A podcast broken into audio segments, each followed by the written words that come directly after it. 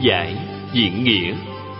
Chủ giảng là pháp sư tịnh không thời gian, từ ngày 5 tháng 4 năm 2010 địa điểm, hương cảng phật đà giáo dục hiệp hội.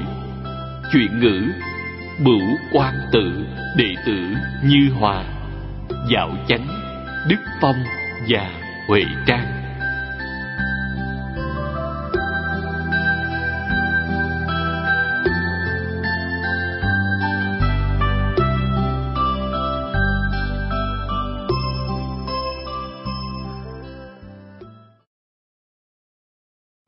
15 Chư vị Pháp Sư, Chư vị đồng học, Xin hãy ngồi xuống.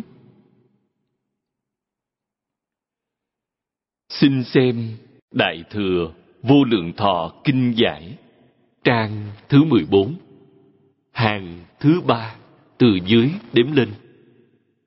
Chúng ta xem từ hàng thứ ba, Xem từ câu cuối cùng trong trang trước. Thị cố di đà yếu giải vân. Thử chi pháp môn, Toàn tại liễu tha tức tự. Nhược huyến ngôn tha Phật. Tắc thị tha kiến vị vong. Nhược thiên trọng tự Phật. Khước thành ngã kiến điên đảo. Nghĩa là, Vì thế, Sách Di Đà yếu giải viết. Pháp môn này chú trọng liệu giải. Tha chính là tự. Nếu kiên không nói đến tha phật, tức là tha kiến chưa mất. Nếu khăng khăng coi trọng tự phật, sẽ thành ngã kiến điên đảo. Mấy câu này trong sách yếu giải của ngẫu ích đại sư có ý nghĩa rất sâu. Sở dĩ phàm phu rất khó thành Phật. Mấu chốt là ở chỗ này. Nói chung là do chẳng buông phân biệt chấp trước xuống được. Ở đây nói về phân biệt và chấp trước. Bất luận tu pháp môn nào, do tập khí từ vô lượng kiếp đến nay, chúng ta rất dễ phạm sai lầm. Tổ sư đã giảng về pháp môn này rất hay toàn tại liễu tha tức tự liễu là hiểu rõ, biết tự và tha bất nhị. Tha là a di đà phật, tự là chính mình. A di đà phật và chính mình vốn cùng một thể là tự tánh di đà a di đà phật do đâu mà có? Do tự tánh biến. Ta do đâu mà có, cũng do tự tánh biến. Ta và a di đà phật có cùng một tự tánh. Đạo lý này rất sâu. Thật sự khế nhập cảnh giới này, khẳng định chuyện này là thật. Đó gọi là chứng đắc. Trong tông môn nói, minh tâm kiến tánh kiến tánh thành phật. Tha phật và tự Phật là một. Mười phương tam thế hết thảy chư Phật đều do tự tánh này biến ra. Hết thảy chúng sanh trong hư không pháp giới cũng do tự tánh này biến ra. Trong vọng tận hoàng nguyên quán, hiền thủ quốc sư đã giảng thấu triệt chuyện này, giảng hết sức rõ ràng. Quý vị hiểu chư Phật Như Lai và đông đảo chúng sanh có quan hệ gì với ta? Hiểu rõ ràng. Nói theo mặt quan hệ thì là luân lý. Do vậy, tại Trung Quốc, luân lý rất được coi trọng. Từ xưa tới nay, luôn nhấn mạnh luân lý. Luân lý là nói tới mối quan hệ giữa con người với nhau. Trong Phật Pháp, luân lý được giảng viên mãn nhất. Không chỉ giảng về quan hệ giữa con người với nhau, mà quan hệ giữa con người và tất cả hết thảy động vật, quan hệ với tất cả hết thảy cây cối, hoa cỏ, quan hệ với núi, sông, đại địa. Mối quan hệ giữa các chiều không gian khác biệt trong hư không và các sinh vật. Những mối quan hệ ấy đều được Phật Pháp nêu ra toàn bộ. Có thể nói, Đại thừa Phật Pháp đã giảng luân lý đến rốt ráo viên mãn. Đặc biệt là Đại Phương Quảng Phật Hoa Nghiêm Kinh, chúng ta thấy các phẩm thế giới thành tựu và hoa tạng thế giới đều giảng về luân lý. Làm thế nào để xử lý thật tốt đẹp những mối quan hệ ấy? Đó là đức hạnh. Trong từ tánh, vốn có trí huệ và đức tướng, xử lý đều chẳng lìa tự tánh. Từ tánh đức lưu lộ, tổ tiên Trung Quốc đã thật sự khai quật được cốt lõi của tánh đức. Cốt lõi ấy là hiếu. Vì vậy, đối với văn hóa Trung Hoa, nói tới điểm đặc sắc của Trung Quốc, dùng một chữ hiếu để nói. Trong Phật Pháp, cũng là một chữ hiếu này. Vì thế, Phật Pháp truyền đến Trung Quốc bèn rất nhanh chóng dung hợp với văn hóa Trung Quốc thành một thể. Căn bản của chúng là một, chẳng hai. Quý vị thấy phần tịnh nghiệp tam phước trong kinh quán vô lượng thọ Phật của tịnh tông. Câu đầu tiên là hiếu dưỡng phụ mẫu. Câu thứ hai là phụng sự sư trưởng. Văn hóa truyền thống của Trung Quốc cũng lấy điều này làm cơ sở. Hiếu thân tôn sư, nghĩa là hiếu thảo cha mẹ, tôn trọng thầy. Các tôn giáo và những nền văn hóa khác có quan hệ này hay không? Có. Nói thật ra thì cốt lõi là một. Do vậy, các tôn giáo trên thế gian có thể đoàn kết cùng một cốt lõi mà. Chẳng có gì không nói tới hiếu đạo. Những tôn giáo và văn hóa khác chẳng giảng rõ ràng như Phật và Nho. Họ nói đến ái, tức là lòng yêu thương. Chúa yêu thương người đời. Thượng đế yêu thương người đời. Họ nói đến nhân từ. Trên thực tế, đều là cùng một ý nghĩa, một cốt lõi. Có thể thật sự giác ngộ chẳng dễ dàng. Sau khi giác ngộ, những tri kiến ấy chẳng còn. sẽ không còn nói tha Phật hay tự Phật? Chẳng còn ý niệm ấy nữa. Có ý niệm ấy chẳng phải là đối lập hay sao? Có tự sẽ có tha. Vì vậy, Ngẫu ích Đại Sư nói, nếu kỵ húy tha Phật, chưa quên tha kiến. Nếu thiên trọng tự Phật, đó là ngã kiến điên đảo, chưa quên ngã kiến. Tự và tha đối lập sẽ biến thành hai pháp, chẳng phải là Phật Pháp. Giống như Huệ Năng Đại Sư ở chùa Quan Hiếu. Chùa này hiện thời là Quan Hiếu Tự. Gặp gỡ Pháp Sư Ấn Tông lần đầu tiên Pháp Sư Ấn Tông thịnh giáo tổ khi Ngài ở Hoàng Mai. Ngũ tổ lão nhân gia giảng thiền định và giải thoát như thế nào? Huệ Năng Đại Sư giải thích. Giảng giải thiền định và giải thoát. Giải thoát có nghĩa là Niết Bàn. Huệ Năng Đại Sư nói, thiền định và giải thoát là hai pháp. Hai pháp chẳng phải là Phật Pháp. Phật Pháp là Pháp bất nhị. Nên giải thích câu nói này của Đại sư như thế nào? Chúng ta có thấu hiểu hay chăng? Pháp sư Ấn Tông còn thấy hai Pháp, tức là vẫn còn có phân biệt, chấp trước. Huệ năng Đại sư đã dung hội cả hai thành một thể. Không chỉ thiền định và giải thoát là một, không hai, mà hết thảy các Pháp đều là một Pháp thế gian và Phật Pháp cũng là một. Giác ngộ thì gọi là xuất thế Pháp hay Phật Pháp. chưa giác ngộ thì gọi là thế gian pháp đúng là một không hai sau khi giác ngộ chẳng tìm được hai. Vì vậy, nhập bất nhị môn. Vì sao? Phân biệt, chấp trước.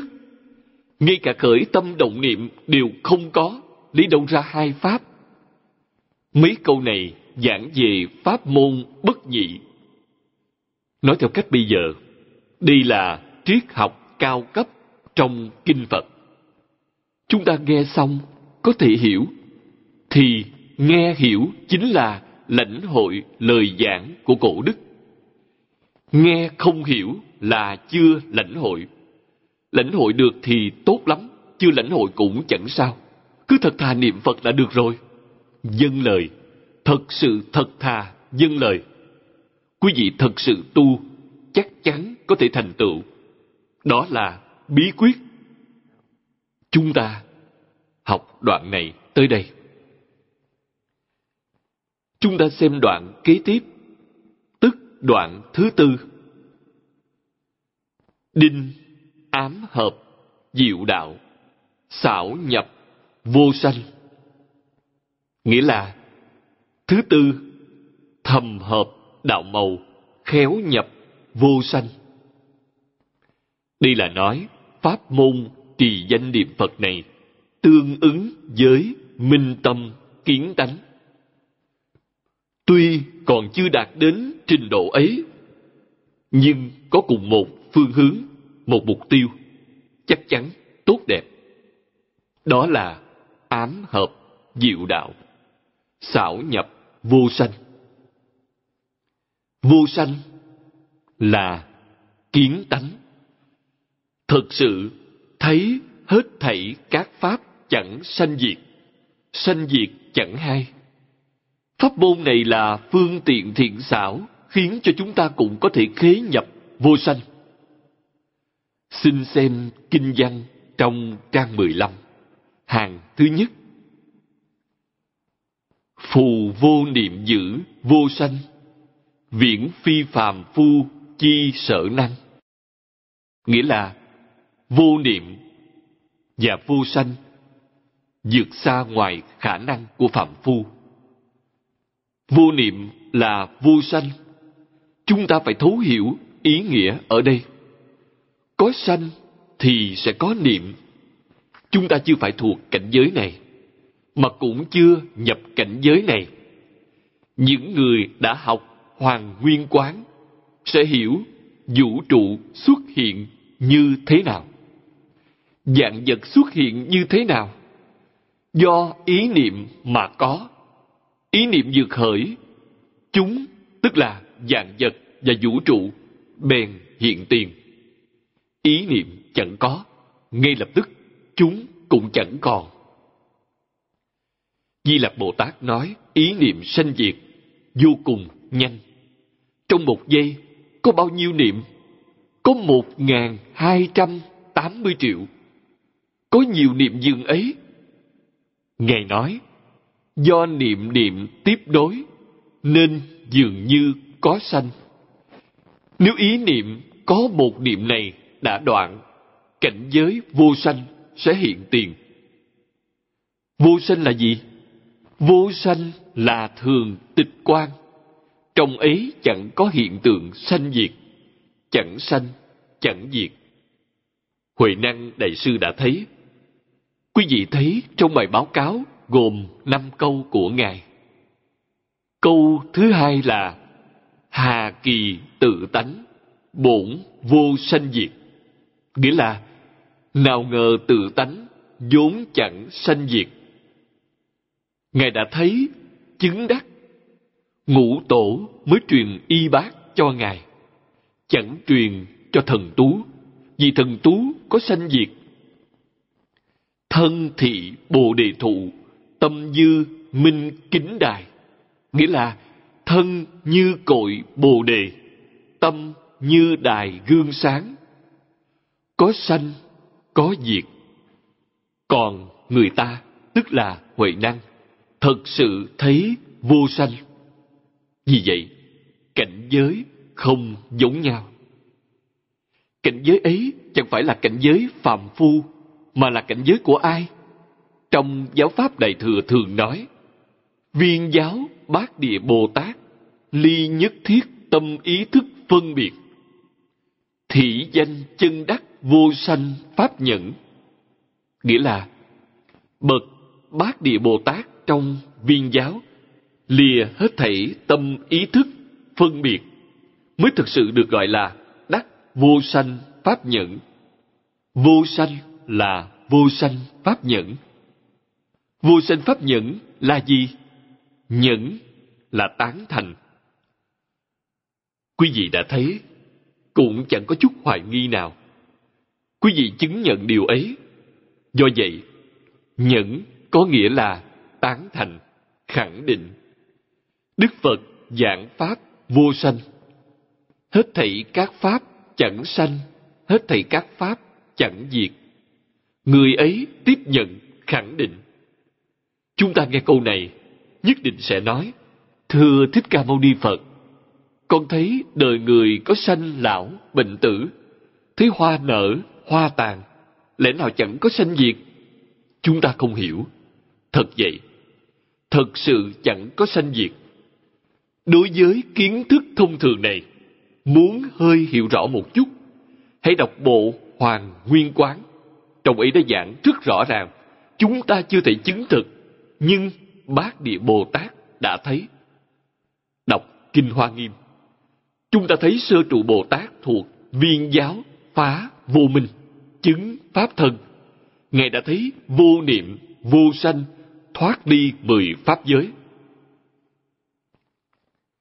Thưa quý vị, mười pháp giới có sanh, có diệt. Mười pháp giới do đâu mà có? Do A Lại Gia biến hiện. Những điều các khoa học gia hiện thời nói rất giống với ba tế tướng của A Lại Gia. Các khoa học gia nói, trong vũ trụ chỉ có ba thứ, trừ ba thứ ấy ra, thứ gì cũng đều không có. Ba thứ ấy là gì? Thứ nhất là năng lượng, thứ hai là vật chất, thứ ba là thông tin. Đức Phật giảng ba tí tướng của A Lại Gia. Thứ nhất là nghiệp tướng, thứ hai là chuyển tướng, thứ ba là cảnh giới tướng. Nghiệp tướng là năng lượng, chuyển tướng là thông tin, cảnh giới tướng là vật chất. Chúng ta cũng chẳng thể không bội phục các nhà khoa học. Họ cũng phát hiện, nhưng chẳng nói rõ ràng như Đức Phật. Đức Phật nói ba hiện tượng này do đâu mà có. Họ, tức là các nhà khoa học, không biết ba hiện tượng này lại biến hiện ra vũ trụ, biến hiện ra dạng vật, biến hiện ra con người chúng ta như thế nào. Các khoa học gia chẳng nói được. Khoa học cận đại có thể phát hiện ba thứ này há phải dễ dàng. Sơ trụ Bồ Tát buông khởi tâm động niệm xuống, chẳng khởi tâm, chẳng động niệm, đương nhiên chẳng có phân biệt chấp trước. Sau khi khởi tâm động niệm mới có phân biệt, sau khi phân biệt mới có chấp trước.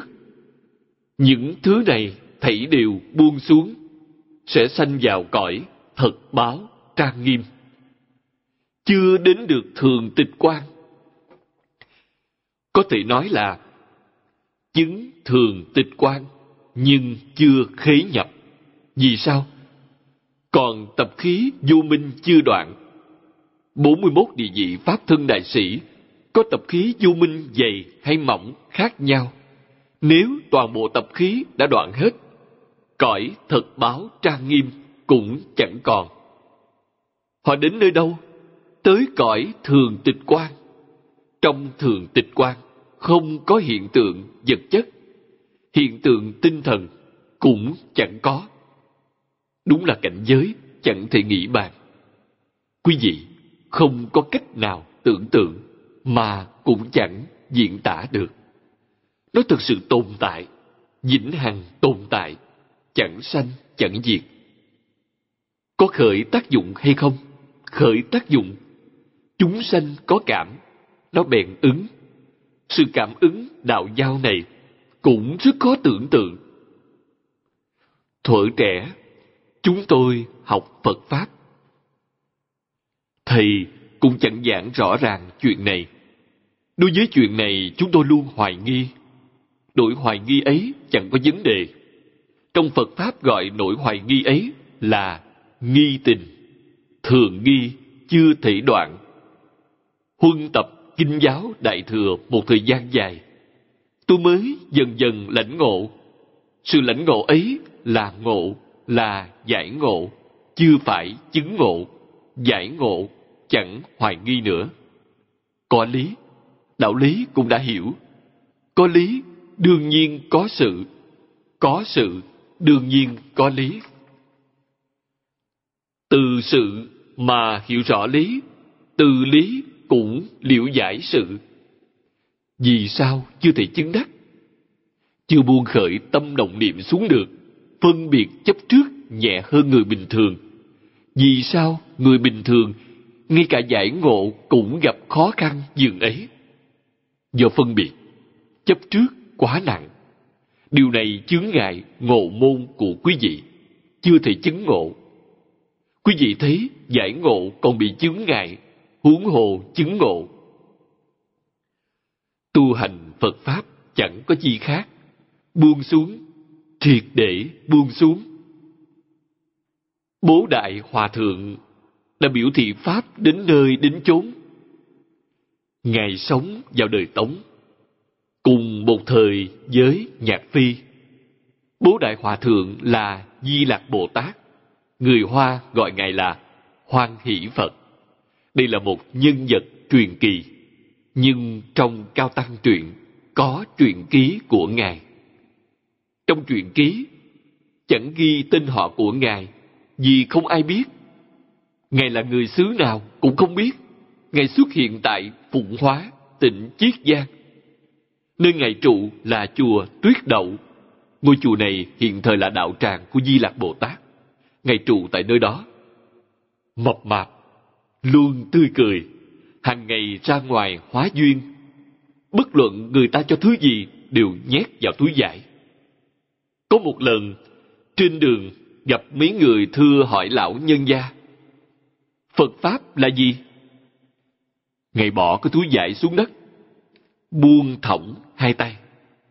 Thể hiện tư thế như vậy, chẳng nói một câu nào. Người ta nhìn ra, đó là buông xuống. Sau khi buông xuống, sẽ làm như thế nào? Ngài khoác túi giải lên lưng, bỏ đi, chẳng đoái hoài đến ai. Ngài đã thật sự trả lời, thật sự giảng rõ ràng, Phật Pháp là gì? Buông xuống là Phật Pháp.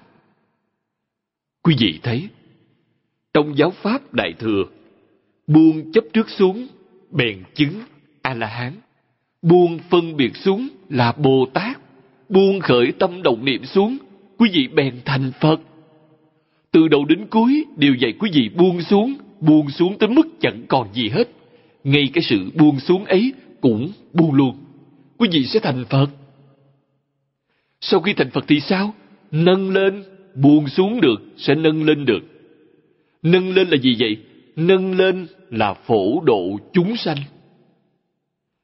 Nói theo từ ngữ hiện thời, độ là giúp đỡ, giúp sức, góp tay. Chúng sanh có khổ nạn, quý vị giúp họ.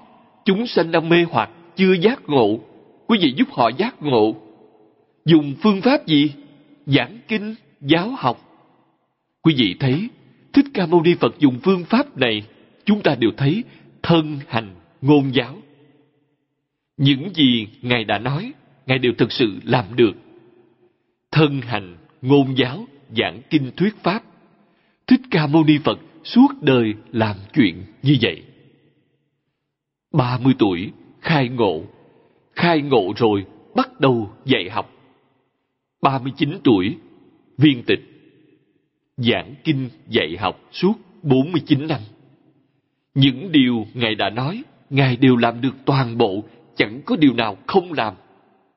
Ngài dạy chúng ta như vậy trẻ, dở lòng, thập thiện nghiệp đạo, Ngài làm được.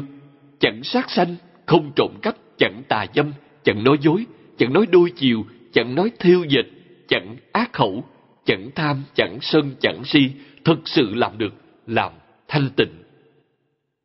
Tam quy là buông xuống, mê, tà, nhiễm, nương theo, giác, chánh, tịnh, đó là tam quy. Ngài làm được. Ngũ giới, Ngài làm được. Kinh giáo dạy chúng ta buông chấp trước xuống, Ngài làm được. Buông phân biệt xuống, Ngài cũng làm được. Buông khởi tâm, động niệm xuống, Ngài làm được. Sau đó, bảo quý vị, chỉ cần quý vị thật sự chịu buông xuống trong tự tánh có sẵn vô lượng trí huệ, vô lượng công đức và vô lượng tướng hảo thảy đều trọn đủ trong tự tánh. Trong Kinh Hoa Nghiêm, Đức Thế Tôn dạy, hết thảy chúng sanh đều có trí huệ và đức tướng của Như Lai. Thật đấy, chẳng giả đâu. Huệ Năng Đại Sư khai ngộ nói, Hà kỳ tự tánh, bổn tự cụ túc, nghĩa là nào ngờ tự tánh, vốn tự trọn đủ, có cùng ý nghĩa như Kinh Hoa Nghiêm đã nói. Khi quý vị buông xuống, tánh đức trong tự tánh hiện tiền. Bất luận quý vị học hay chẳng học, đúng là sáu căn vừa tiếp xúc, bèn triệt để hiểu rõ. Đó là bản năng, tức là năng lực sẵn có. Tổ tiên Trung Quốc đã hiểu điều này. Nhưng nói quá đơn giản. Cho nên người đời sau quá nữa hiểu cong vẹo, hiểu sai lầm. Tổ tiên chỉ nói một câu, bổn tánh, vốn lành. Câu đầu tiên trong Tam Tự Kinh là Nhân chi sơ, tánh bổn thiện. Nghĩa là con người thoạt đầu tánh vốn lành. Chúng ta thấy những chữ này ngay lập tức dựa trên văn tự để suy đoán ý nghĩa. Ngỡ thiện là gì? Thiện là thiện trong thiện ác. Chẳng phải vậy, đó chẳng phải là thiện trong thiện ác. Chúng ta đã hiểu lầm mất rồi. Làm thế nào để hiểu thiện? Trong câu nói đầu tiên của Tam Tự Kinh, chẳng phải là thiện trong thiện ác. Hãy dùng đạo lý được giảng trong kinh Phật để đọc lời lẽ của tổ tiên. Do vậy, ông Thang Ân Tỷ nói rất hay. Người Trung Quốc tâm lượng rất lớn, dung nạp văn hóa Ấn Độ, đó là dung nạp văn hóa ngoại lai. Phật giáo Ấn Độ đã làm phong phú văn hóa bản địa của Trung Quốc. Chúng ta nói thiện ở đây chẳng phải là thiện trong thiện ác. Điều này đã làm phong phú văn hóa bản địa của Trung Hoa. Thiện ở đây là tự tánh, chẳng phải là thiện trong thiện ác. Có thiện và ác sẽ chưa phải là thiện. Vì sao? Có phân biệt chấp trước. Thiện ở đây là gì? Là tự tánh như trong Kinh Phật đã nói. Pháp môn bất nhị mới gọi là thiện. Nhị là bất thiện, thiện ác là nhị pháp, đối lập chẳng thiện. Thiện thật sự chẳng có đối lập. Nhà Phật nói tánh, tướng, lý, sự, nhân quả là một, không hai. Lúc đó mới là thiện. Ý nghĩa này cũng rất sâu. Đại thừa Phật Pháp mới viên dung. Có phải là ý nghĩa này hay chăng? Đúng vậy. Vì tự tánh viên dung hết thảy các Pháp, tuyệt đối chẳng hiểu sai ý nghĩa. Tổ tiên Trung Quốc, chẳng đơn giản. Quý vị thấy điều thứ nhất trong ngũ luân là phụ tử hữu thân. Thân là thân ái. Hiếu được biểu hiện như thế nào? Là thân ái. Cha con thân ái là hiếu Chữ hiếu thuộc loại hội ý, Quý vị hãy nhìn vào sự sáng tạo văn tự.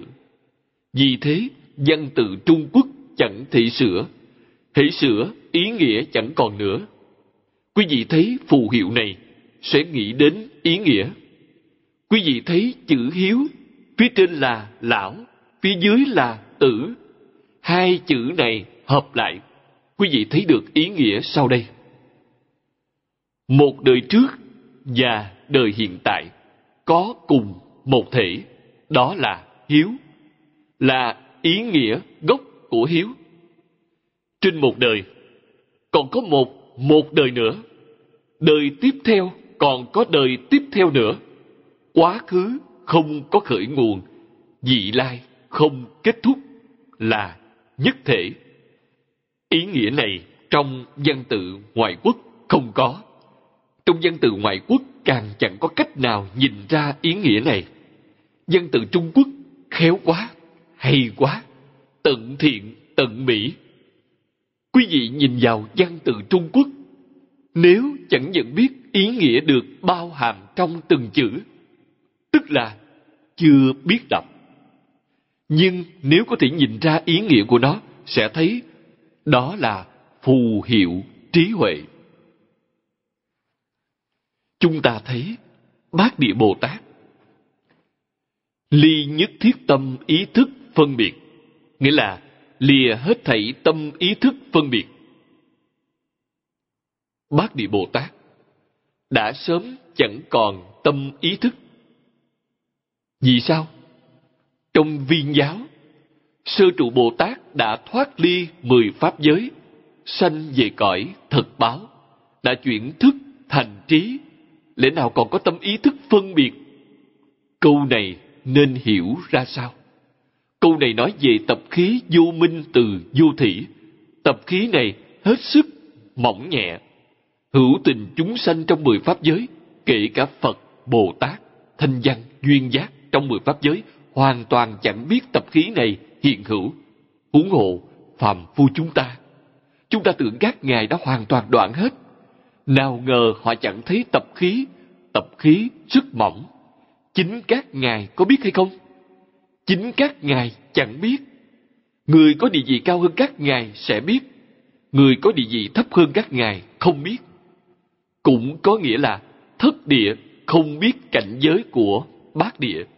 Nhưng bát địa biết thất địa. Bát địa không biết cửu địa. Nhưng cửu địa hiểu bát địa. Ở đây nói, lìa hết thảy tâm ý thức phân biệt là nói đến tập khí. Tập khí này hầu như đã đoạn được. Đạt tới bát địa thì trên vị Bồ Tát ấy có cửu địa, thập địa, đẳng giác, cho đến diệu giác sẽ hoàn toàn đoạn dứt. Tập khí hoàn toàn chẳng còn. 41 phẩm tập khí gần như Ngài đã đoạn hết. Lúc ấy mới thực sự là vô sanh pháp nhẫn.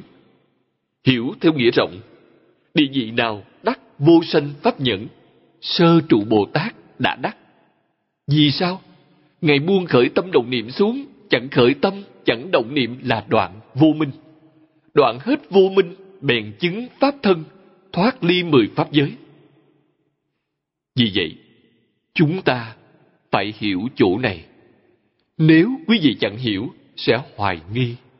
Sơ trụ Bồ Tát chẳng còn khởi tâm động niệm, cớ sao vẫn chưa thật sự chứng đắc vô sanh pháp nhẫn. Nói theo phía chúng ta, sơ trụ Bồ Tát thật sự chứng đắc vô sanh pháp nhẫn. Nhưng đối với những địa vị cao hơn Ngài, Ngài vẫn chưa chứng. Phải đến lúc Ngài đắc bát địa Bồ Tát, người ta mới thừa nhận Ngài đã thật sự đắc vô sanh pháp nhẫn. Cửu địa, thập địa, thập nhất địa, diệu giác. Thập nhất địa là đẳng giác. Bốn địa vị trên bát địa chắc chắn đã đắc vô sanh pháp nhẫn. Di đã đoạn trừ tập khí.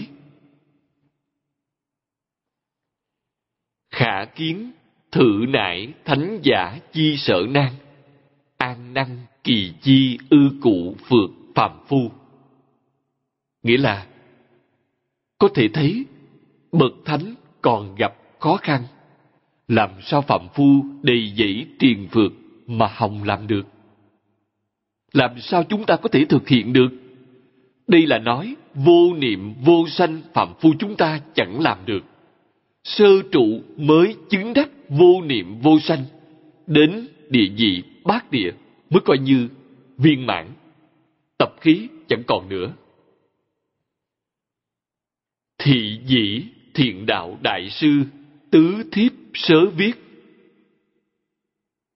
Nghĩa là, do vậy, trong tứ thiếp sớ của thiền đạo đại sư có nói, tứ thiếp sớ là bản chú giải kinh quán vô lượng thọ Phật của thiền đạo đại sư. Bản chú giải có tên là Tứ Thiếp Sớ, còn gọi là Quán Vô Lượng Thọ Phật Kinh Sớ. Đó là trước tác của thiền đạo đại sư. Trong đó có một đoạn như thế này. Kim thử quán môn đẳng. Nghĩa là, nay các phép quán, do kinh quán vô lượng thọ Phật giảng tất cả 16 phép quán. Cho nên, quán môn đẳng là 16 phép quán, đều là chỉ phương lập tướng, tức là chỉ rõ Tây phương cực lạc thế giới, chỉ ra phương vị. Lại còn dạy quý vị cách quán như thế nào?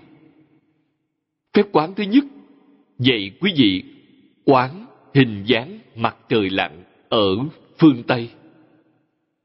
Mặt trời lặn giống như cái trống treo. Khi mặt trời sắp lặn, đỏ rực như cái trống. Bảo quý vị nhìn điều ấy. Phải như thế nào mới là quán thành tựu? Mở banh con mắt bèn thấy, mà nhắm mắt nó vẫn ở tại đó, vẫn trông thấy. Thì phép quán này mới được gọi là quán thành. Mười sáu phép quán này, bất luận quý vị quán thành một phép quán nào, cầu sanh Tây Phương sẽ có phần. Chẳng phải là cả mười sáu phép quán đều phải quán thành tựu. Bất luận một phép quán nào, sau khi quán thành đều có thể giảng sanh thế giới cực lạc, khó hơn niệm Phật. Chúng ta thấy ấn tượng về mặt trời đỏ rất sâu. Ở trong căn phòng này, chúng ta có thể thấy mặt trời đỏ hiện hữu hay không? Hiện hữu. Nếu vậy, đó là quán cảnh thành tựu thật sự. Nếu không, phép quán này chưa thành. Do vậy, quán tưởng cũng chẳng dễ dàng. Tinh thần quý vị chưa thể chuyên chú, cảnh giới ấy sẽ chẳng hiện tiền. Vì sao có thể hiện tiền? Theo lý, Kinh Đại Thừa dạy, hết thảy các pháp sanh từ tâm tưởng. Trong tâm quý vị thật sự có, nó sẽ thật sự hiện tướng. Trong thập lục quán kinh, có cách quán tượng Phật, tức là quán tượng niệm Phật. Quán tưởng niệm Phật. Tưởng là trong tâm nghĩ tưởng y báo và chánh báo trang nghiêm của Tây phương cực lạc thế giới. Chỉ cần quý vị vừa tưởng, cảnh giới bèn hiện tiền. Khi quý vị chẳng tưởng, cảnh giới không còn nữa, lúc nào tưởng, lúc ấy cảnh giới hiện tiền. Giảng sanh còn có vấn đề gì hay chăng? Khi lâm chung, tâm tượng thế giới cực lạc, thế giới cực lạc bèn hiện tiền. Tây phương tam thánh đến tiếp nhận quý vị. Công phu này phải luyện thành trong lúc thường nhật. Quán tượng niệm Phật là tạo một bức tượng A-di-đà Phật. Mỗi ngày chiêm ngưỡng cũng giống như quán mặt trời lặn, giống như cái trống treo. Thấy như thế nào? Mở banh con mắt, tượng Phật ở trước mặt. Nhắm tịch mắt lại, tượng Phật vẫn hiện tiền. Bất luận ở nơi đâu, quý vị vừa nghĩ tượng Phật liền ở trước mặt. Đó là quán tượng niệm Phật.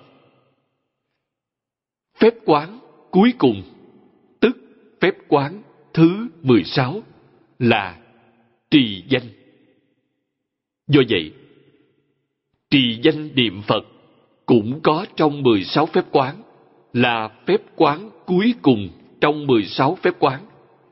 Phép cuối cùng là quan trọng nhất. Ấn Độ và Trung Quốc có rất nhiều tập tục tương đồng. Thứ tốt nhất đặt ở cuối cùng, áp trục, tức là màn chót trong các cuộc biểu diễn nghệ thuật. Cũng có nghĩa là nếu dùng những phép quán ấy mà quán chẳng thành thì sao? Quán chẳng thành, bèn niệm Phật. Niệm Phật có thể giảng sanh dễ hơn bất cứ cách nào. Vì vậy, trì danh niệm Phật là phép quán thứ 16. Pháp môn này độ trọn hết thảy chúng sanh hữu duyên, phải có duyên. Hữu duyên là quý vị tin tưởng, có tính, có nguyện, thực sự niệm Phật. Đó gọi là hữu duyên chúng sanh. Thiền đạo Đại sư nói, dạng tu, dạng nhân khứ, nghĩa là dạng người tu, dạng người về. Do vậy, cách tu này là chỉ phương lập tướng, trụ tâm thủ cảnh, nghĩa là lắng tâm giữ lấy cảnh, chẳng phải là vô niệm vô sanh. Trụ tâm là bảo quý vị hãy chú tâm nơi cảnh giới, giữ lấy cảnh giới. Tổng bất năng vô tướng ly niệm giả. Nghĩa là, nói chung là chưa thể vô tướng lìa niệm. Thập lục quán kinh chẳng bảo quý vị lìa tướng, mà cũng chẳng buộc quý vị ly niệm. Phương pháp trì danh này là phép quán thứ 16. Đương nhiên cũng là hữu niệm, cũng là hữu sanh, chẳng phải là vô tướng ly niệm. Như Lai, huyền tri mạc đại tội trượt phạm phu, lập tướng trụ tâm thượng bất năng đắc, hà huống ly tướng nhi cầu sự giả.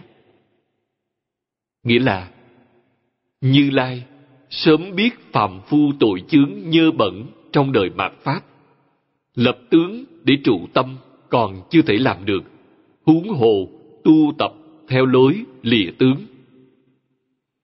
Như Lai ở đây là A Di Đà Phật và Thích Ca Mâu Ni Phật. Mở rộng ra là hết thảy chư Phật Như Lai. Chư Phật Như Lai thì hiện làm Phật trong các thế giới khác nhau, giáo hóa chúng sanh. Dùng pháp môn gì? Đều dùng pháp môn này. Vì sao? Pháp môn này thích hợp khắp ba căn, thâu trọn phàm lẫn thánh. Trừ pháp môn này ra, người thượng thượng căn có phần, chứ kẻ trung hạ căn chẳng có phần. Chúng sanh càng khổ nạn, mê hoặc, tội chướng, tập khí nặng nề, như Lai càng đặc biệt thương xót bọn họ. Để độ bọn họ, chỉ có pháp môn này. Pháp môn này của Kinh Vô Lượng Thọ hết sức thuận tiện. Chuyên giảng, trì danh, niệm Phật, tính nguyện, trì danh là được rồi. Có thể đắc độ. Nhưng, pháp môn này đúng là pháp khó tin. Chỉ cần quý vị kiên định lòng tin, quyết định chẳng hoài nghi, sẽ đắc độ trong một đời này. Nếu hoài nghi thì sao? Thể hoài nghi phải nghiên cứu kinh giáo. Đức Thế Tôn giảng kinh thuyết pháp 49 năm nhắm vào đối tượng nào? Nhắm vào đối tượng là kẻ có nghi vấn. Đặc biệt là những kẻ nghi hoặc pháp môn niệm Phật. Tính tâm của quý vị chẳng kiên định, nguyện tâm khẩn thiết. Làm thế nào đây? Nghe kinh Đức Phật đã giảng cẩn thận. Quý vị nghe rõ ràng, nghe rồi, hiểu rõ, tin tưởng. Do vậy, giảng kinh với dụng ý giúp đỡ chúng sanh đoạn nghi sanh tính. Nếu đã thật sự tin tưởng, chẳng hoài nghi chút nào, có cần phải nghe kinh hay không? Chẳng cần thiết. Quý vị giữ lấy tịnh độ, nhất định thành tựu, không còn phải mất công nghe kinh. Niệm một câu Phật hiệu đến cùng như vậy thì trong niệm Phật đường có thể chẳng cần nghe kinh nữa có thể. Nhưng vì sao nay trong niệm Phật đường, chúng ta yêu cầu họ phải nghe kinh. Họ chưa đủ tín nguyện, chẳng nghe kinh sẽ không xong. Quý vị, đọc Ấn Quang Đại Sư văn sao. Thời đại của tổ Ấn Quang, cách thời đại chúng ta không xa. Đại khái là 70-80 năm trước đây. Vào thuở Ấn Quang Đại Sư tại thế, niệm Phật đường trong thuở ấy không cho phép giảng kinh, chỉ giảng khai thị chẳng giảng kinh. Vì sao? Lòng người thuần hậu, mọi người vào niệm Phật đường đều có tính tâm, chẳng hoài nghi, thật thà niệm Phật. Người niệm Phật hiện thời chẳng thật thà, có nghi hoặc chẳng đoạn nghi sẽ không được. Chẳng đoạn nghi thì nó sẽ chướng ngại quý vị. Quý vị thấy trong giáo pháp Đại Thừa, Đức Phật đã dạy rất hay. Nghi là chướng ngại lớn nhất của Bồ Tát. Chướng ngại gì? Chướng ngại tinh tấn. Nghi còn có thể chướng ngại các Bồ Tát tinh tấn. Thì đối với lũ phạm phu chúng ta, nó gây chướng ngại càng to hơn. Chướng ngại gì vậy? Chướng ngại quý vị giác ngộ. Quý vị có nghi, nghe kinh không hiểu, đọc kinh chẳng liễu giải ý nghĩa. Điều gì chướng ngại vậy? Chướng ngại chính là lòng hoài nghi. Do quý vị hoài nghi, nên chẳng cung kính kinh giáo. Phật có muốn gia trì quý vị cũng không được. Ấn quan Đại Sư nói rất hay. Một phần thành kính, đắc một phần lợi ích. Mười phần thành kính, đắc mười phần lợi ích. Quý vị thiếu tâm cung kính vì quý vị hoài nghi, thiếu tâm cung kính sẽ chẳng đạt được lợi ích. Nghe cũng không hiểu, nghe vài chục năm vẫn không hiểu, nghe không hiểu vẫn phải nghe. Đức Phật vô cùng từ bi, không ngại phiền phức. Nghe mười năm, hai mươi năm, ba mươi năm, sẽ nghe hiểu, nghe hiểu rồi sẽ chẳng hoài nghi nữa. Khi quý vị chẳng còn hoài nghi, tiến bộ cũng nhanh chóng, sẽ cảm thấy mỗi năm mỗi khác. Tới khi nào? Quý vị có thể cảm thấy mỗi tháng đều khác nhau, cảnh giới chẳng giống nhau. Chắc chắn quý vị được giảng sanh. Mỗi năm khác nhau, đó là cảnh giới tốt đẹp. Nhưng giảng sanh chưa nắm chắc. Mỗi tháng đều khác nhau, nắm chắc giảng sanh. Câu kế tiếp là tỷ dụ. Từ vô thuật thông nhân, cư không an lập xá giả. Nghĩa là, cũng giống như kẻ chẳng có thần thông hay pháp thuật xây nhà trên không. Đây là phạm phu mong muốn vô niệm, vô sanh, khế nhập cảnh giới này. Giống như kẻ chẳng có thần thông lại toan xây nhà trên hư không. Có được hay chăng? Người có thần thông thì được, kẻ không có thần thông chẳng làm được. Có nghĩa là, nếu phàm phu chúng ta muốn khế nhập vô niệm vô sanh, sẽ giống như kẻ chẳng có thần thông, toan cất nhà trên hư không. Đây là một câu trong tứ thiếp sớ. Kế đó, cụ Hoàng Niệm Tổ nói, cái dĩ chúng sanh vọng tâm niệm niệm tương tục như cấp lưu thủy tùng vị tạm tức nghĩa là ấy là vì chúng sanh vọng tâm niệm niệm tiếp đối như dòng nước chảy xiết chưa hề tạm ngừng tỷ dụ này hay lắm. Đúng như vậy. Chúng ta vọng tâm. Vọng tâm là gì? Là khởi tâm đồng niệm. Khởi tâm đồng niệm vô cùng, di tế. Tâm vừa động, vọng tâm bèn xuất hiện. Vọng tâm là a lại gia a lại gia cũng chẳng lìa tự tánh. Từ chân khởi vọng. Nói thật ra, chân và vọng chẳng hai do chân và vọng chẳng hai, nên chư phật như lai thấy hết thảy chúng sanh đều là phật hết thảy chúng sanh vốn là Phật.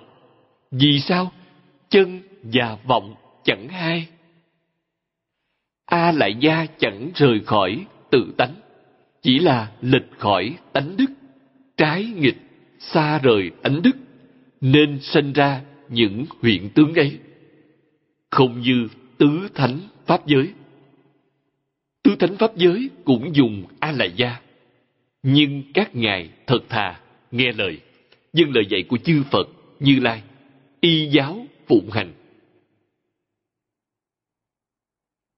Do đó, các ngài học rất tốt đẹp, học rất giống phật, chưa phải là phật thật sự, nên gọi là tương tự tức phật. Thiên thai đại sư nói, các vị trong tứ thánh pháp giới rất giống phật. Vì sao chưa phải là chân phật?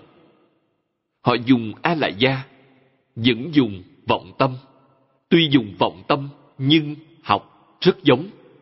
Khi nào buông vọng tâm xuống, chân tâm sẽ hiện tiền. Vì ấy là chân phật. Đó gọi là chuyển thức thành trí, đó là chân phật. Chuyển a lại gia thành đại viên kính trí. Đại viên kính trí là gì?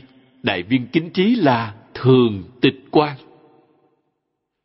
do mê, thường tịch quan bèn biến thành a lại gia hệ giác thì là thường tịch quan trí huệ trong thường tịch quan là chuyển tướng của a lại gia tức là kiến phần của a la gia đức tướng của thường tịch quan là cảnh giới tướng của a la gia tức là tướng phần. Nó bị biến chất. Tuy không có hình tướng, mà có thể biến ra hình tướng. Kiến văn giác tri tức là thấy, nghe hay biết. Trong tự tánh, chẳng sanh, chẳng diệt. Trong a la gia thức kiến văn giác tri biến thành thọ tưởng hành thức. Vì vậy, thọ tưởng hành thức từ kiến văn giác tri biến ra, thọ tưởng hành thức có sanh diệt, kiến văn giác tri chẳng sanh diệt. Thế giới này dường như tồn tại là do nguyên nhân nào? Niệm niệm, nối tiếp. Vọng tâm là khởi tâm, động niệm trong lục đạo, chúng ta không chỉ khởi tâm đồng niệm mà còn phân biệt chấp trước. Nếu quý vị chẳng chấp trước, lục đạo sẽ chẳng có. Có khởi tâm đồng niệm, có phân biệt, bèn có tứ thánh pháp giới. Trong tình độ gọi tứ thánh pháp giới là cõi phương tiện hữu dư. Có chấp trước, bèn là cõi phàm thánh đồng cư, lục đạo luân hồi. Vì vậy, quý vị nói xem có phải là chấp trước tổn hại chúng ta nhiều lắm, mang lại cho chúng ta lắm nỗi thống khổ không? Lục đạo quá khổ sở, đức phật đã nói rõ ràng như thế. Nay chúng ta cũng biết, có thể buông chấp trước xuống hay chăng? Vẫn chưa thể, vẫn cứ chấp trước. Do nguyên nhân gì? Tập nhiễm quá nặng, thời gian đã quá lâu, dưỡng thành thói quen. Hữu ý hay vô ý khởi hiện hành? Tu hành là tu theo cách nào? Thời thời khắc khắc hãy cảnh giác. Các vị đại đức trong tông môn đã nói rất hay.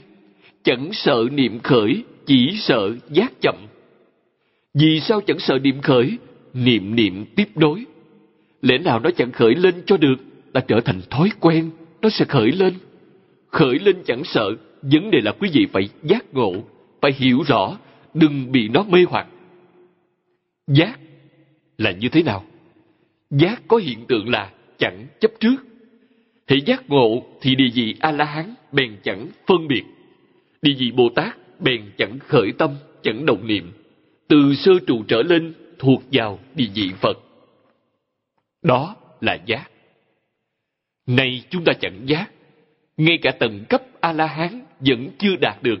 Chúng ta học tập vẫn phải biện luận vẫn phải suy xét đó là gì đó là đang chấp trước chẳng chấp trước thì có biện luận hay chăng chẳng chấp trước sẽ chẳng có biện luận khi quý vị thấy người khác biện luận sẽ cười khì Cười khi là gì? Cười khi tức là dấy lên phân biệt. Tuy chẳng chấp trước, cao hơn kẻ ấy, kẻ chấp trước một chút, nhưng vẫn chưa được. Đến tầng bậc cao là như như, bất động. Chẳng thể hiện tình cảm gì. Cảnh giới càng cao, cười khi là còn khá lắm, so ra còn cao hơn kẻ chấp trước một tầng. Chưa từng ngưng dứt. Câu này là lời răng nhắc rất quan trọng đối với chúng ta. Kim nhược miễn cưỡng án nại, thô niệm tuy đắc xảo tức, tế niệm tùng vị tạm chỉ. Nghĩa là, nay nếu miễn cưỡng đè nén, tuy thu niệm hơi ngưng nghỉ, tế niệm chưa hề tạm dứt. Nay các đồng học chúng ta đọc câu văn này đều có thể lý giải, khẳng định chuyện này chẳng thể miễn cưỡng, càng miễn cưỡng càng phiền phức. Vì vậy, Đức Phật rất kiên nhẫn, chẳng đóng ruột chút nào, cứ thông thả, giáo hóa. Chúng sanh ô nhiễm bao kiếp dài lâu, dưỡng thành tập khí phiền não này. Bồ Tát cũng có thể hóa giải tập khí ấy trong bao nhiêu kiếp.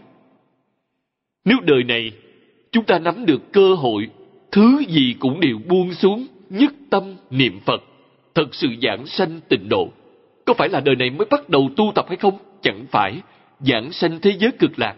Quý vị sẽ thấy đời đời kiếp kiếp trong quá khứ đều học Phật. Học bao nhiêu đời, nhưng đời này thành công, thoát ly lục đạo, luân hồi. Quý vị cảm thấy vô cùng may mắn. Sức cảm ơn A-di-đà Phật.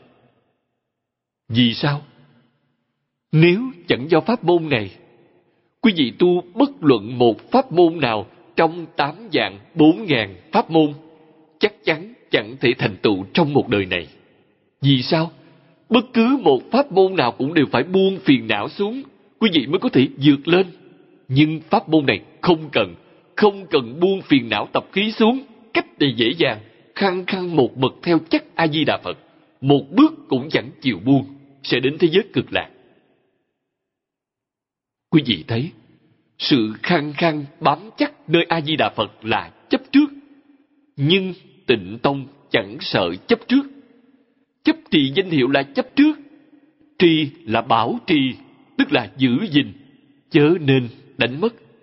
Chấp trước kiên cố, chấp trước A-di-đà Phật chẳng cần đến những thứ khác. Người ấy giảng sanh cực lạc thế giới trong cõi phàm thánh đồng cư.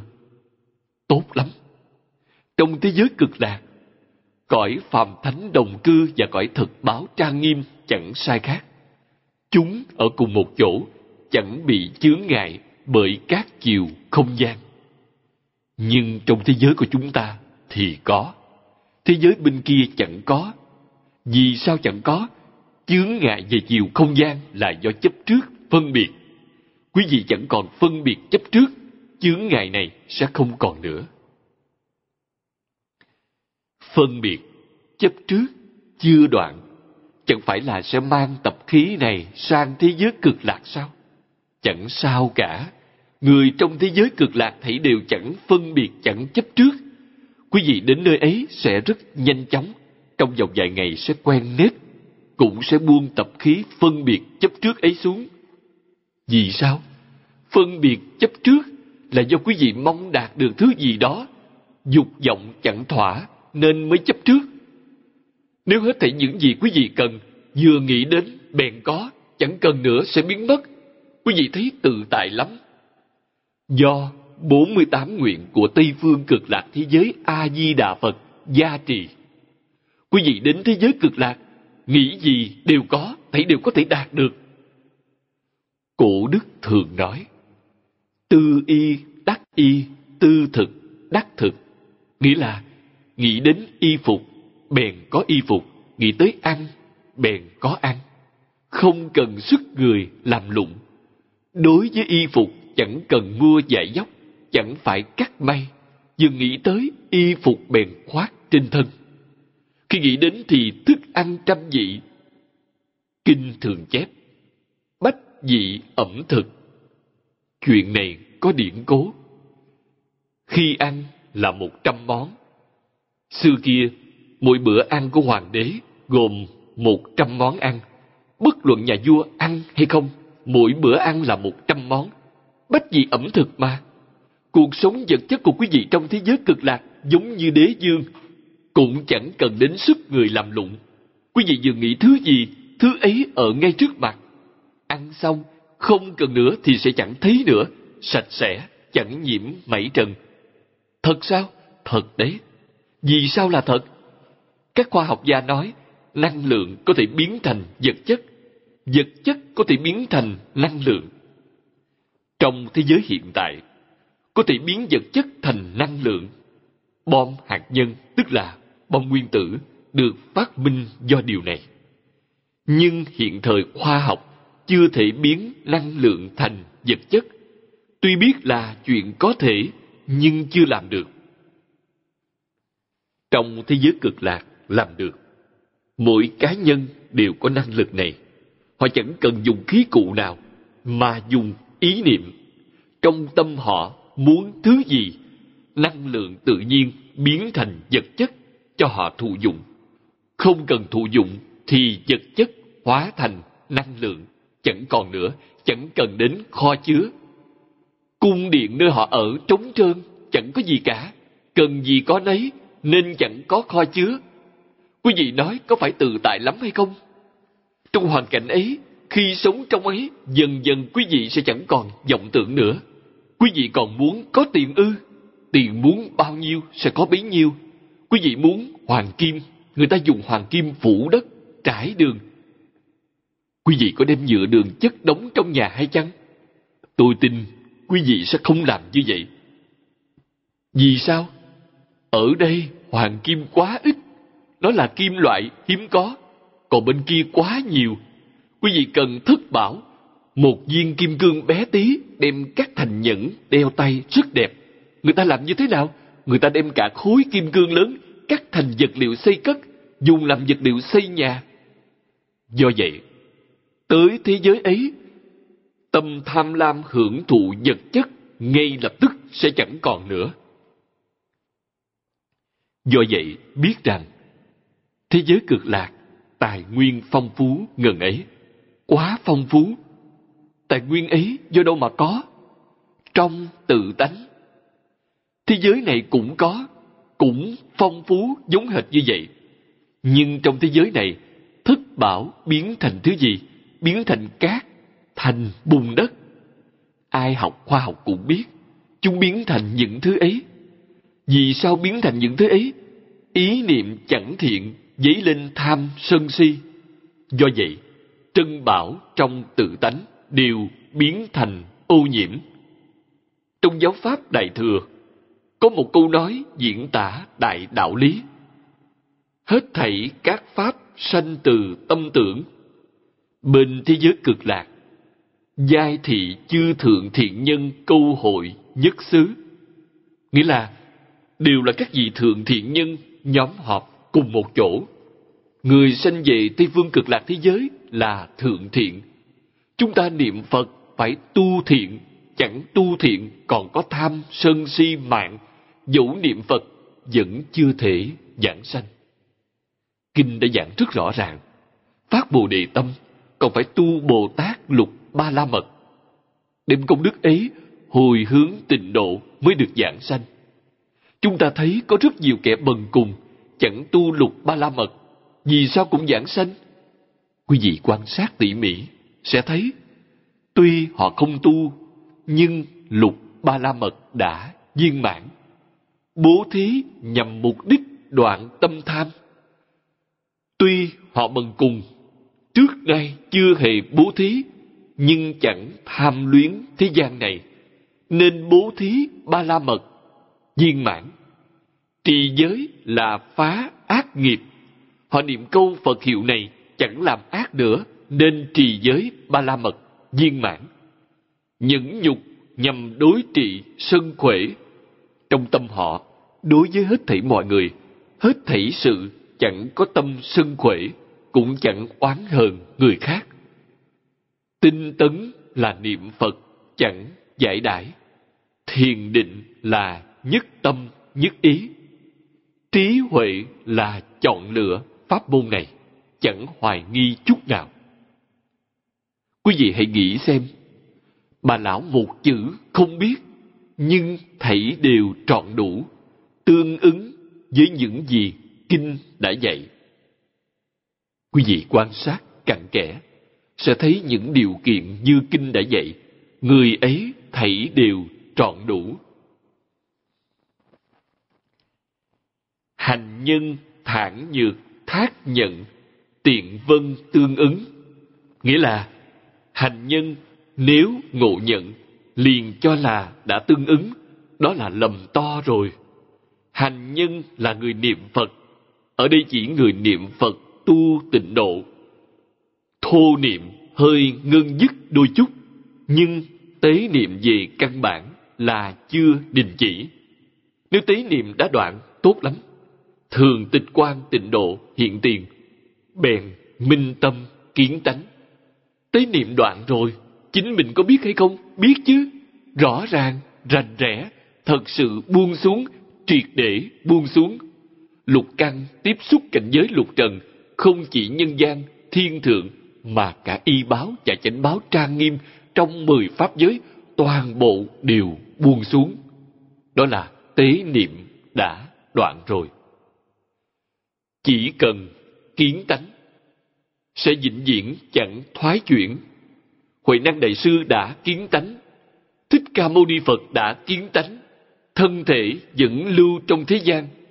Kinh phật gọi trường hợp này là hữu dư y niết bàn. Niết bàn có nghĩa là chính ngài đã chứng đắc cảnh giới. Kiến tánh kiến tánh là chứng niết bàn. Nhập đại bát niết bàn, kiến tánh là kiến đạo. Tuy đã kiến đạo, nhưng thân thể vẫn còn. Những tướng đã hiện đều tồn tại. Đó là gì? Tập khí chưa đoạn. Tập khí chưa đoạn cũng không sao. Vì sao? Ở trong cảnh giới ấy, Ngài chẳng còn khởi tâm động niệm, vĩnh viễn giữ được cảnh giới này. Đó gọi là bất thoái. Ba món bất thoái là dị bất thoái, bất thoái, niệm bất thoái. Sơ trụ Bồ Tát chứng ba món bất thoái, nhưng Ngài có tập khí. Vì vậy, trong tịnh tông, trong bổn nguyện của A-di-đà Phật, có nguyện thứ 19, nguyện về thế giới cực lạc, giai tác A Duy Việt Trí Bồ Tát, tức là đều là A Duy Việt Trí Bồ Tát. Câu này tuyệt lắm. A Duy Việt Trí là gì? A Duy Việt Trí là viên chứng ba món bất thoái. Chứng ba món bất thoái lại còn thêm một chữ viên. Sơ trụ Bồ Tát, chứng ba món bất thoái, nhưng chưa thể nói viên. Viên là gì? Tập khí cũng đã đoạn trong giáo pháp Đại Thừa, Đức Phật dạy chúng ta từ thất địa trở lên, bát địa chứng vô sanh pháp nhẫn, thất địa viên chứng ba món bất thoái, còn thua bát địa Bồ Tát một bậc. Tịnh tông được gọi là pháp khó tin. Khó tin ở đây có nghĩa là ai chịu tin tưởng. Quý vị là phàm phu, niệm A Di Đà Phật sanh về thế giới cực lạc là hạ hạ phẩm giảng sanh trong cõi phạm thánh đồng cư mà quả đức thù thắng ngần ấy, ai tin được? Nay chúng ta đã hiểu rõ ràng, chẳng phải là hệ giảng sanh sẽ thật sự được nâng cao tới phẩm vị này. Chẳng phải vậy. Người ấy vẫn là phàm phu, chưa đoạn tập khí phiền não, chỉ là khuất phục phiền não. Nhưng ở bên ấy chẳng có duyên, khiến cho phiền não giấy động. Tuy có chủng tử nhưng thiếu duyên, các phiền não chẳng thể khởi hiện hành. Hoàn cảnh bên cực lạc đúng là quá tốt đẹp. Đạo lý ở chỗ này.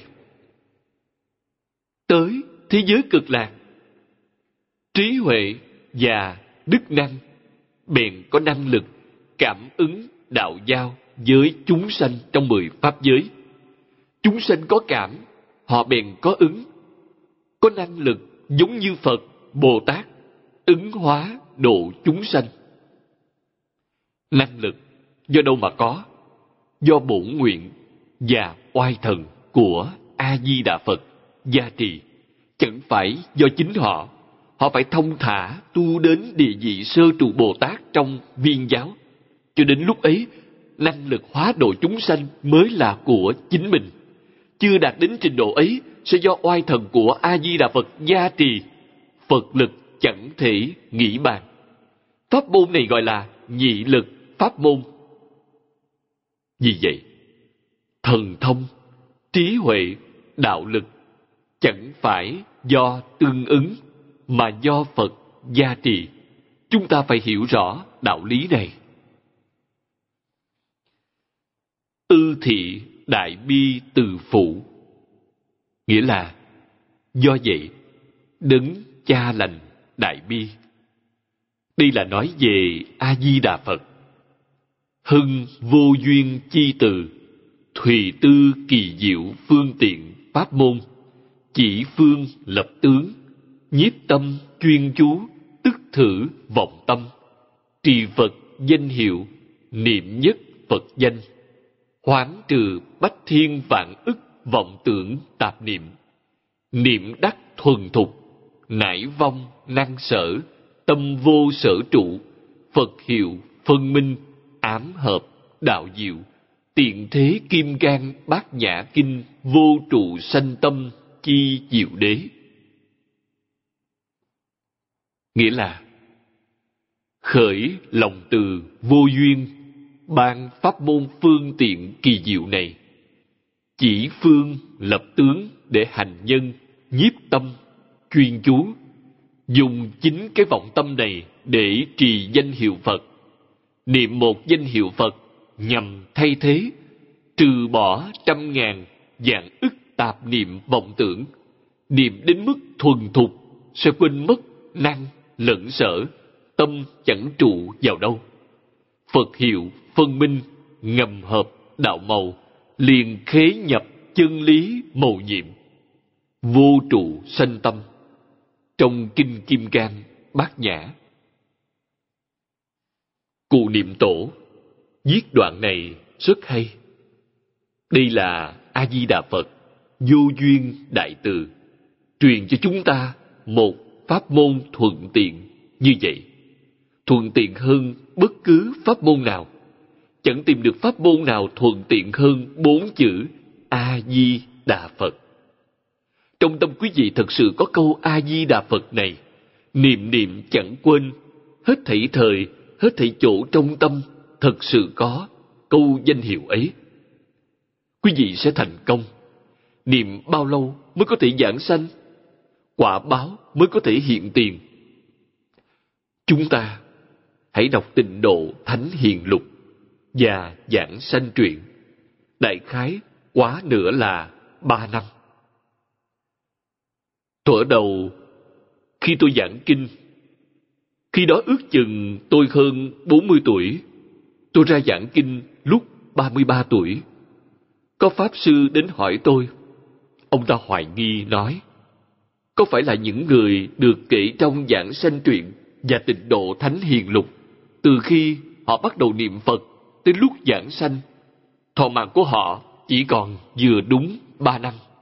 Do thọ mạng đã hết, A-di-đà Phật bèn đến tiếp dẫn họ ra đi không? Tìm vấn đề này hỏi tôi. Tôi nói, cách nghĩ của ông chẳng hợp lý luận. Một, hai người, hay ba bốn người thì có thể. Chứ đằng này nhiều quá, nhiều quá nên lập luận của ông chẳng hợp lý. Vì sao ba năm họ ra đi? Chỉ cần họ đạt công phu thành phiến, tuy còn thọ mạng, nhưng chẳng cần đến, ra đi sớm. Niệm đến mức công phu thành phiến, bèn sanh tử tự tại. Nói như thế mới thông suốt, viên mãn.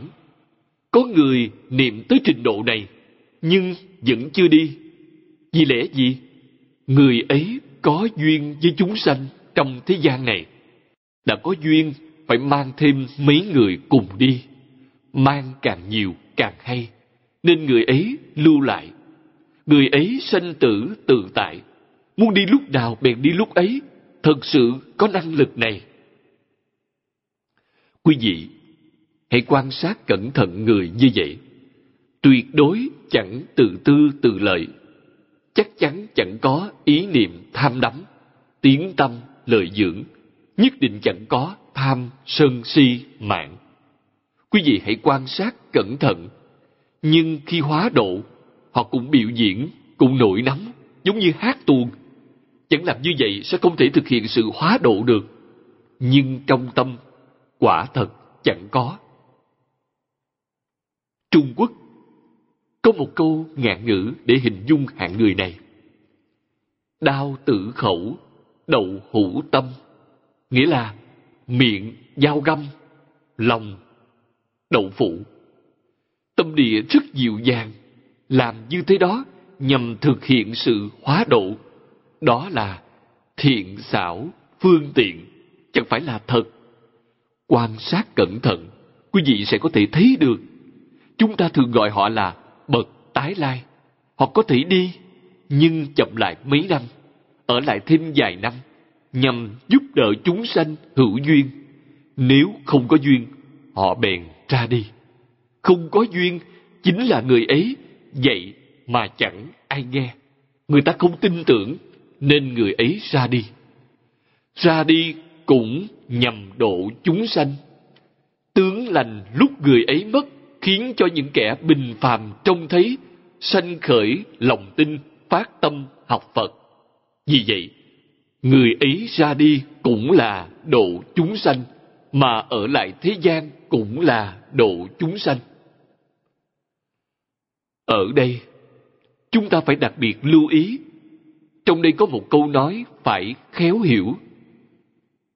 Chỉ phương lập tướng, nhiếp tâm chuyên chú, tức thử vọng tâm, trì Phật danh hiệu, niệm nhất Phật danh. Nghĩa là chỉ phương lập tướng, nhiếp tâm chuyên chú, dùng ngay cái vọng tâm này để trì danh hiệu Phật. Niệm một danh hiệu Phật, niệm A-di-đà Phật, hoán trừ bách thiên vạn ức vọng tưởng tạp niệm. Nghĩa là thay thế trừ khử trăm ngàn vạn ức vọng tưởng tạp niệm. Câu này trọng yếu lắm. Niệm Phật có công đức gì? Đấy là công đức, công đức chân thật. Khi quý vị chẳng niệm Phật, có vọng tưởng, có tạp niệm, một mực niệm một câu Phật hiệu, quý vị sẽ chẳng có vọng tưởng. Niệm Phật để trừ vọng tưởng, tạp niệm, đó là công đức chân thật. Tạp niệm, vọng tưởng là đang tạo nghiệp. Rất nhiều người chẳng biết điều này. Tôi chẳng làm chuyện xấu, dấy lên một ác niệm là đã tạo rồi. Vì vậy, trì danh niệm Phật nhằm trực tiếp khiến cho quý vị chẳng khởi ác niệm. Không chỉ là ác niệm chẳng thể khởi, mà thiện niệm trong lục đạo cũng không khởi. Quý vị khởi thiện niệm sẽ cảm dời quả báo trong ba đường lành. Ác niệm cảm dời quả báo trong ba đường ác. Thiện niệm hay ác niệm đều chẳng thoát khỏi lục đạo luân hồi.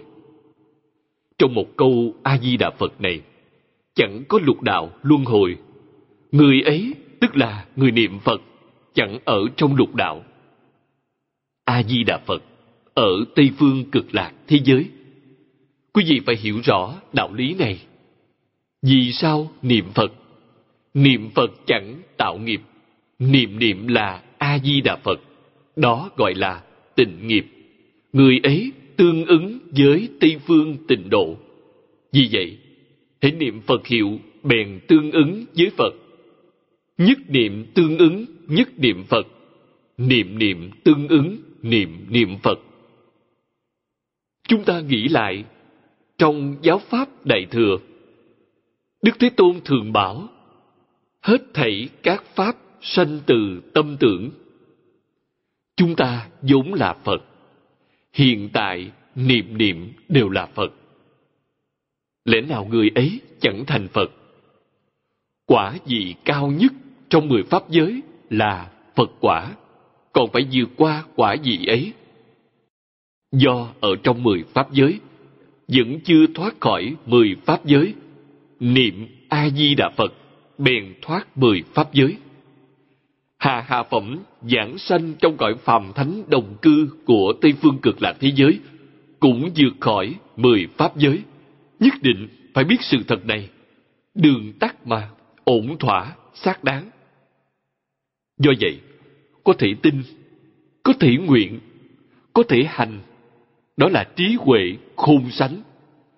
Nếu chẳng phải là giác ngộ thật sự, trí huệ chân thật, chân chánh, người ấy sẽ chẳng chọn lấy pháp môn này trong một đời này. Khi niệm đến thuần thục, sẽ nhập pháp môn bất nhị. Nải vong năng sở, tức là bèn quên mất năng và sở. Năng và sở tượng trưng cho tương đối. Năng và sở chẳng hai. Tâm vô sở trụ, tức là tâm chẳng trụ vào đâu, chẳng trụ sở niệm. Đức Phật được ta niệm mà cũng chẳng trụ năng niệm, tức là cái tâm niệm Phật. Năng lẫn sở đều chẳng trụ. Hiểu rõ ràng, rành rẽ một câu Phật hiệu này, cảnh giới ấy gọi là ám hợp đạo diệu, nghĩa là thầm hợp đạo màu. Đạo diệu là như Kinh Kim Cang đã dạy. Vô trụ sanh tâm. Vì sao gọi nó là đạo diệu? Huệ Đăng Đại Sư khai ngộ do câu này. Tục ngữ Trung Hoa thường nói, đắc đạo trong một câu. Hòa thượng ngũ tổ hoàng nhẫn, giảng kinh kim cang cho lục tổ nghe. Đương nhiên là giảng đại ý, vì lục tổ không biết chữ, chắc chắn không đọc kinh bổn. Giảng đến câu, ưng vô sở trụ nhi sanh kỳ tâm. Nghĩa là, đừng trụ vào đâu để sanh tâm. Lục tổ bèn hoát nhiên đại ngộ, minh tâm kiến tánh. Khi đó, lục tổ 24 tuổi, rất trẻ, ngũ tổ truyền y bác cho ngài. Nửa đêm truyền y bác cho ngài, bảo ngài đi ngay lập tức. Do nguyên nhân gì? Tổ sư cũng là biểu diễn pháp cho chúng ta thấy, nhằm dạy chúng ta học tập. Ganh ghét, chướng ngại là chuyện chẳng thể tránh được.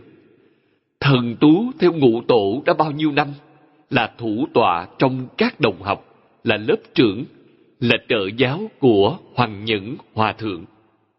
Các đồng học cho rằng, nếu ngũ tổ truyền Pháp, trong lòng mọi người đều đoán quyết tổ sẽ truyền cho thần Tú. Sao lại là người khác? Nay y bác truyền cho một kẻ từ nơi khác đến, hết thảy mọi người đều coi thường hắn. Trong tự diện, người đông dừng ấy, tới cả ngàn người. Trong lòng những người đó có phục hay chăng? Vì lẽ nào ngũ tổ lại truyền y bác cho người khác? Đó là chuyện không thể chấp nhận được, nhất định phải đoạt trở về. Có lẽ là lão hòa thượng, tuổi tác đã cao, nhất thời hồ đồ, đem y bác truyền cho kẻ chẳng liên can. Do vậy, ngũ tổ nói, Ngươi hãy mau trốn đi. Cuối cùng trốn trong phường thợ săn 15 năm. 15 năm khiến mọi người quên dần chuyện này. Ngài mới xuất hiện. Chúng ta phải ghi nhớ lời giáo huấn này. Thuở ấy, Thích Ca Mâu Ni Phật khai ngộ, đi các nơi giảng kinh, nói Pháp, nhiều kẻ đố kỵ, lục sư ngoại đạo đố kỵ, đó là đối với các tôn giáo khác là người ngoài. Trong nhà có người đố kỵ chăng? Có chứ. Đề Bà Đạt Đa là kẻ đố kỵ số một. Nhưng Đức Phật có trí huệ chân thật, đức năng chân thật, có thể bao dung, tránh né ông ta. Đức Phật có năng lực ấy. Những chuyện này đều nhằm thị hiện cho chúng ta thấy Phật, Tổ, thành tựu đều gian nan ngần ấy. Chúng ta muốn bình an, thành tựu ổn thỏa, thích đáng. Đâu có đại phước báo như vậy. Do vậy, hết thảy chướng ngại là chuyện không thể tránh được. Phải dùng trí huệ và đức hạnh, dùng tâm nhẫn nại để khắc phục. Đối với chúng ta mà nói, hết thảy chướng ngại là khảo nghiệm. Cửa ải nào chúng ta cũng đều vượt qua, sẽ đạt tiêu chuẩn. Quý vị bèn thành tựu. Có cửa ải nào chẳng thể vượt qua, quý vị bèn đọa lạc. Hễ đọa lạc, chẳng biết phải tới đời nào đời nào mới có thể tiếp tục tu. Người thật sự tu hành, thật sự mong thành tựu trong một đời này, chẳng thể không biết điều này. Vô trụ sanh tâm Vô trụ là thanh tịnh tịch diệt. Thuật ngữ trong Phật môn gọi vô trụ sanh tâm là Đại Bát Niết Bàn. Trong tịnh độ gọi là thường tịch quan, tức thường tịch quan tịnh độ trong bốn cõi. Trên thực tế, nó là tự tánh. Trở về tự tánh, vọng tận, hoàn nguyên. Hoàn nguyên sẽ chẳng trụ. Người ấy sanh tâm là sanh cái tâm gì? Chúng ta có cảm, bèn có ứng. Ngài thì có ứng. Sự ứng ấy chính là đại từ bi tâm, đại bồ đề tâm. Vì vậy, cảnh giới niết bàn chẳng phải là chết cứng mà là sống động. Vì trong cảnh giới ấy không có hiện tượng vật chất và cũng không có hiện tượng tinh thần. Chuyện này rất kỳ quái. Không có hiện tượng tinh thần mà sống động hoạt bát, chẳng chết cứng. Do vậy, chúng sinh có cảm thì Ngài bèn có ứng, dẫu là cảm cực kỳ di tế vẫn luôn có ứng. Tuy yếu ớt, nhỏ nhoi đến nỗi khí cụ khoa học của chúng ta trong hiện tại chẳng thể dò xét được, nhưng nó là thật. Quý vị hãy nghĩ xem, một niệm này chính là một phần của một ngàn hai trăm tám mươi triệu của một giây. Ý niệm di tế như thế, tâm vô trụ là chân tâm. Nó có thể cảm ứng, cảm phản hồi thành ứng. Ứng là sanh tâm. Sanh tâm gì? Tuyệt đối chẳng phải là hữu ý. Ngài không có ý, cũng chẳng có niệm. Vì vậy gọi là ứng. Chúng sanh có cảm, Ngài bèn ứng. Ứng là tùy thuận cảm ở một nơi nào đó. Chính mình tuyệt đối chẳng hề khởi tâm đồng niệm. Kinh Lăng Nghiêm nói rất hay. Tùy chúng sanh tâm, ứng sở tri lượng. Nghĩa là thuận lòng chúng sanh, ứng với khả năng nhận biết của họ. Đây là nguyên lý cảm ứng. Chúng sanh cầu Phật, Ngài bèn hiện thân Phật. Chúng sinh cầu Bồ Tát, Ngài bèn hiện thân Bồ Tát. Thân gì Ngài cũng đều có thể hiện. Quý vị ưa thích gì, Ngài bèn hiện thân ấy. Có thể hiện cây cối, hoa, cỏ, mà cũng có thể hiện sơn hà, đại địa. Cái thân hiện ra ấy, tức ứng thân ấy, chắc chắn sẽ giúp cho quý vị có ngộ xứ. Đạo lý cảm ứng được giảng rất nhiều trong Kinh Hoa Nghiêm. Có hiện cảm, hiện ứng, hiện cảm, minh ứng, tức là cảm rõ rệt, ứng ngấm ngầm. Minh cảm, minh ứng, tức là cảm lẫn ứng đều âm thầm. Minh cảm, hiện ứng, tức là cảm âm thầm, ứng rõ rệt. Quyết định có ứng. Cảnh giới này cũng chẳng thể nghĩ bàn. Vì sao? Toàn thể vũ trụ, chúng ta nói vũ trụ thì khái niệm này chẳng rõ ràng như Đức Phật đã nói. Đức Phật nói Pháp giới. Thuật ngữ Pháp giới chứa đựng nhiều ý nghĩa hơn vũ trụ, vô lượng, vô biên. Chúng ta đọc phẩm Hoa Tạng Thế Giới của Kinh Hoa Nghiêm mới biết thế giới to lớn. Những điều các nhà thiên văn đã nói vẫn chưa vượt ngoài thế giới sa bà. Trong toàn bộ vũ trụ, Thế giới sa bà là một chấm rất nhỏ, nhỏ tí, không đáng kể. Vũ trụ quá lớn, tự tánh quá lớn. Vũ trụ do tự tánh biến hiện. Tự tánh là một. Cho nên khắp pháp giới hư không giới là một thể. Quý vị hãy suy nghĩ, trong pháp giới, trong mỗi cõi Phật đều có mười pháp giới.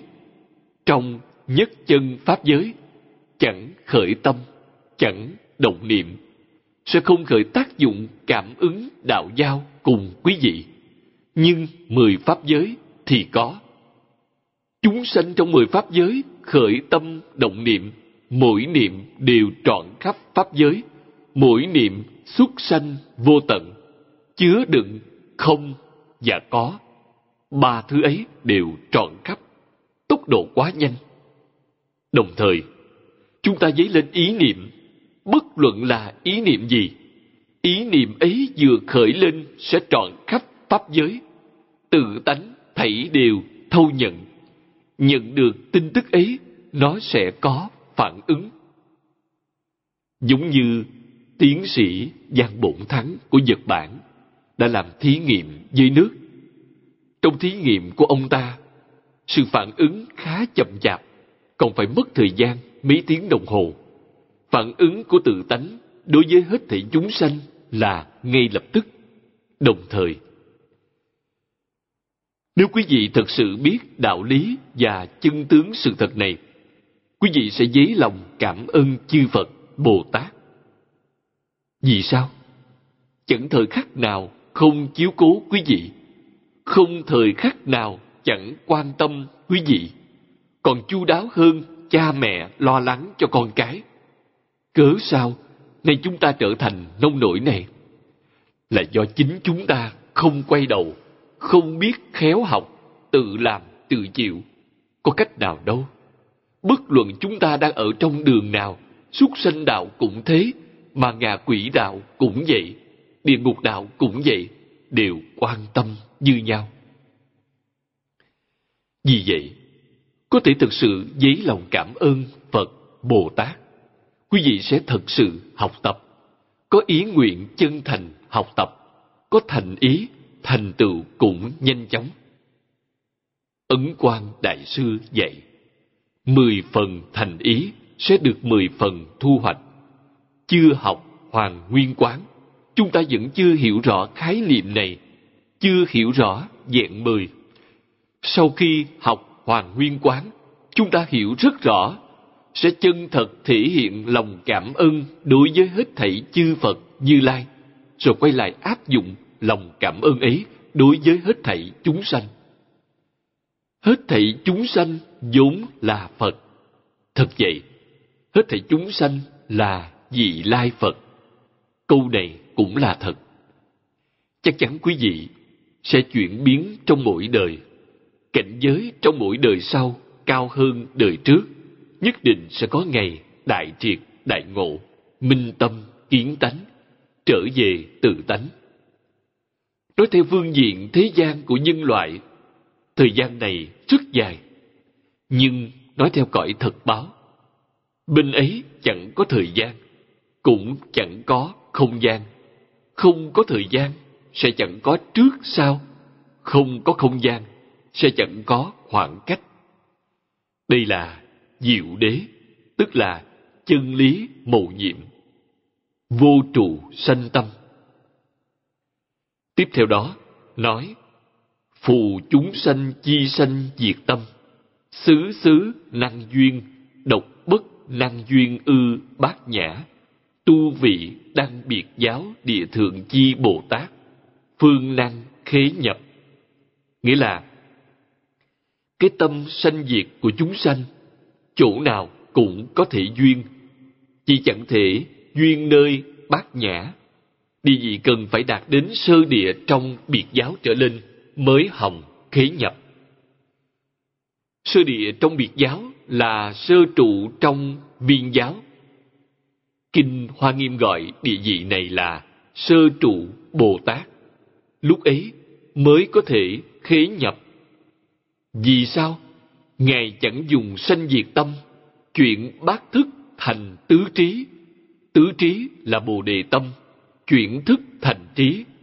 Tứ trí là chân tâm, a lại gia là vọng tâm, chuyển vọng trở thành chân.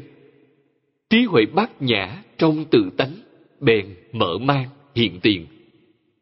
Bát nhã là đức năng của tự tánh. Quý vị đã kiến tánh, đức năng trong tự tánh, thảy đều hiện tiền. Quý vị được thụ dụng. Vì vậy, phải là bậc Bồ Tát từ sơ trụ trở lên, là viên giáo như trong Kinh Hoa Nghiêm, thì mới có thể khế nhập. Khế nhập là đại triệt, đại ngộ, minh tâm, kiến tánh. Hôm nay, thời gian đã hết. Chúng ta học tập tới đây. A Di Đà Phật.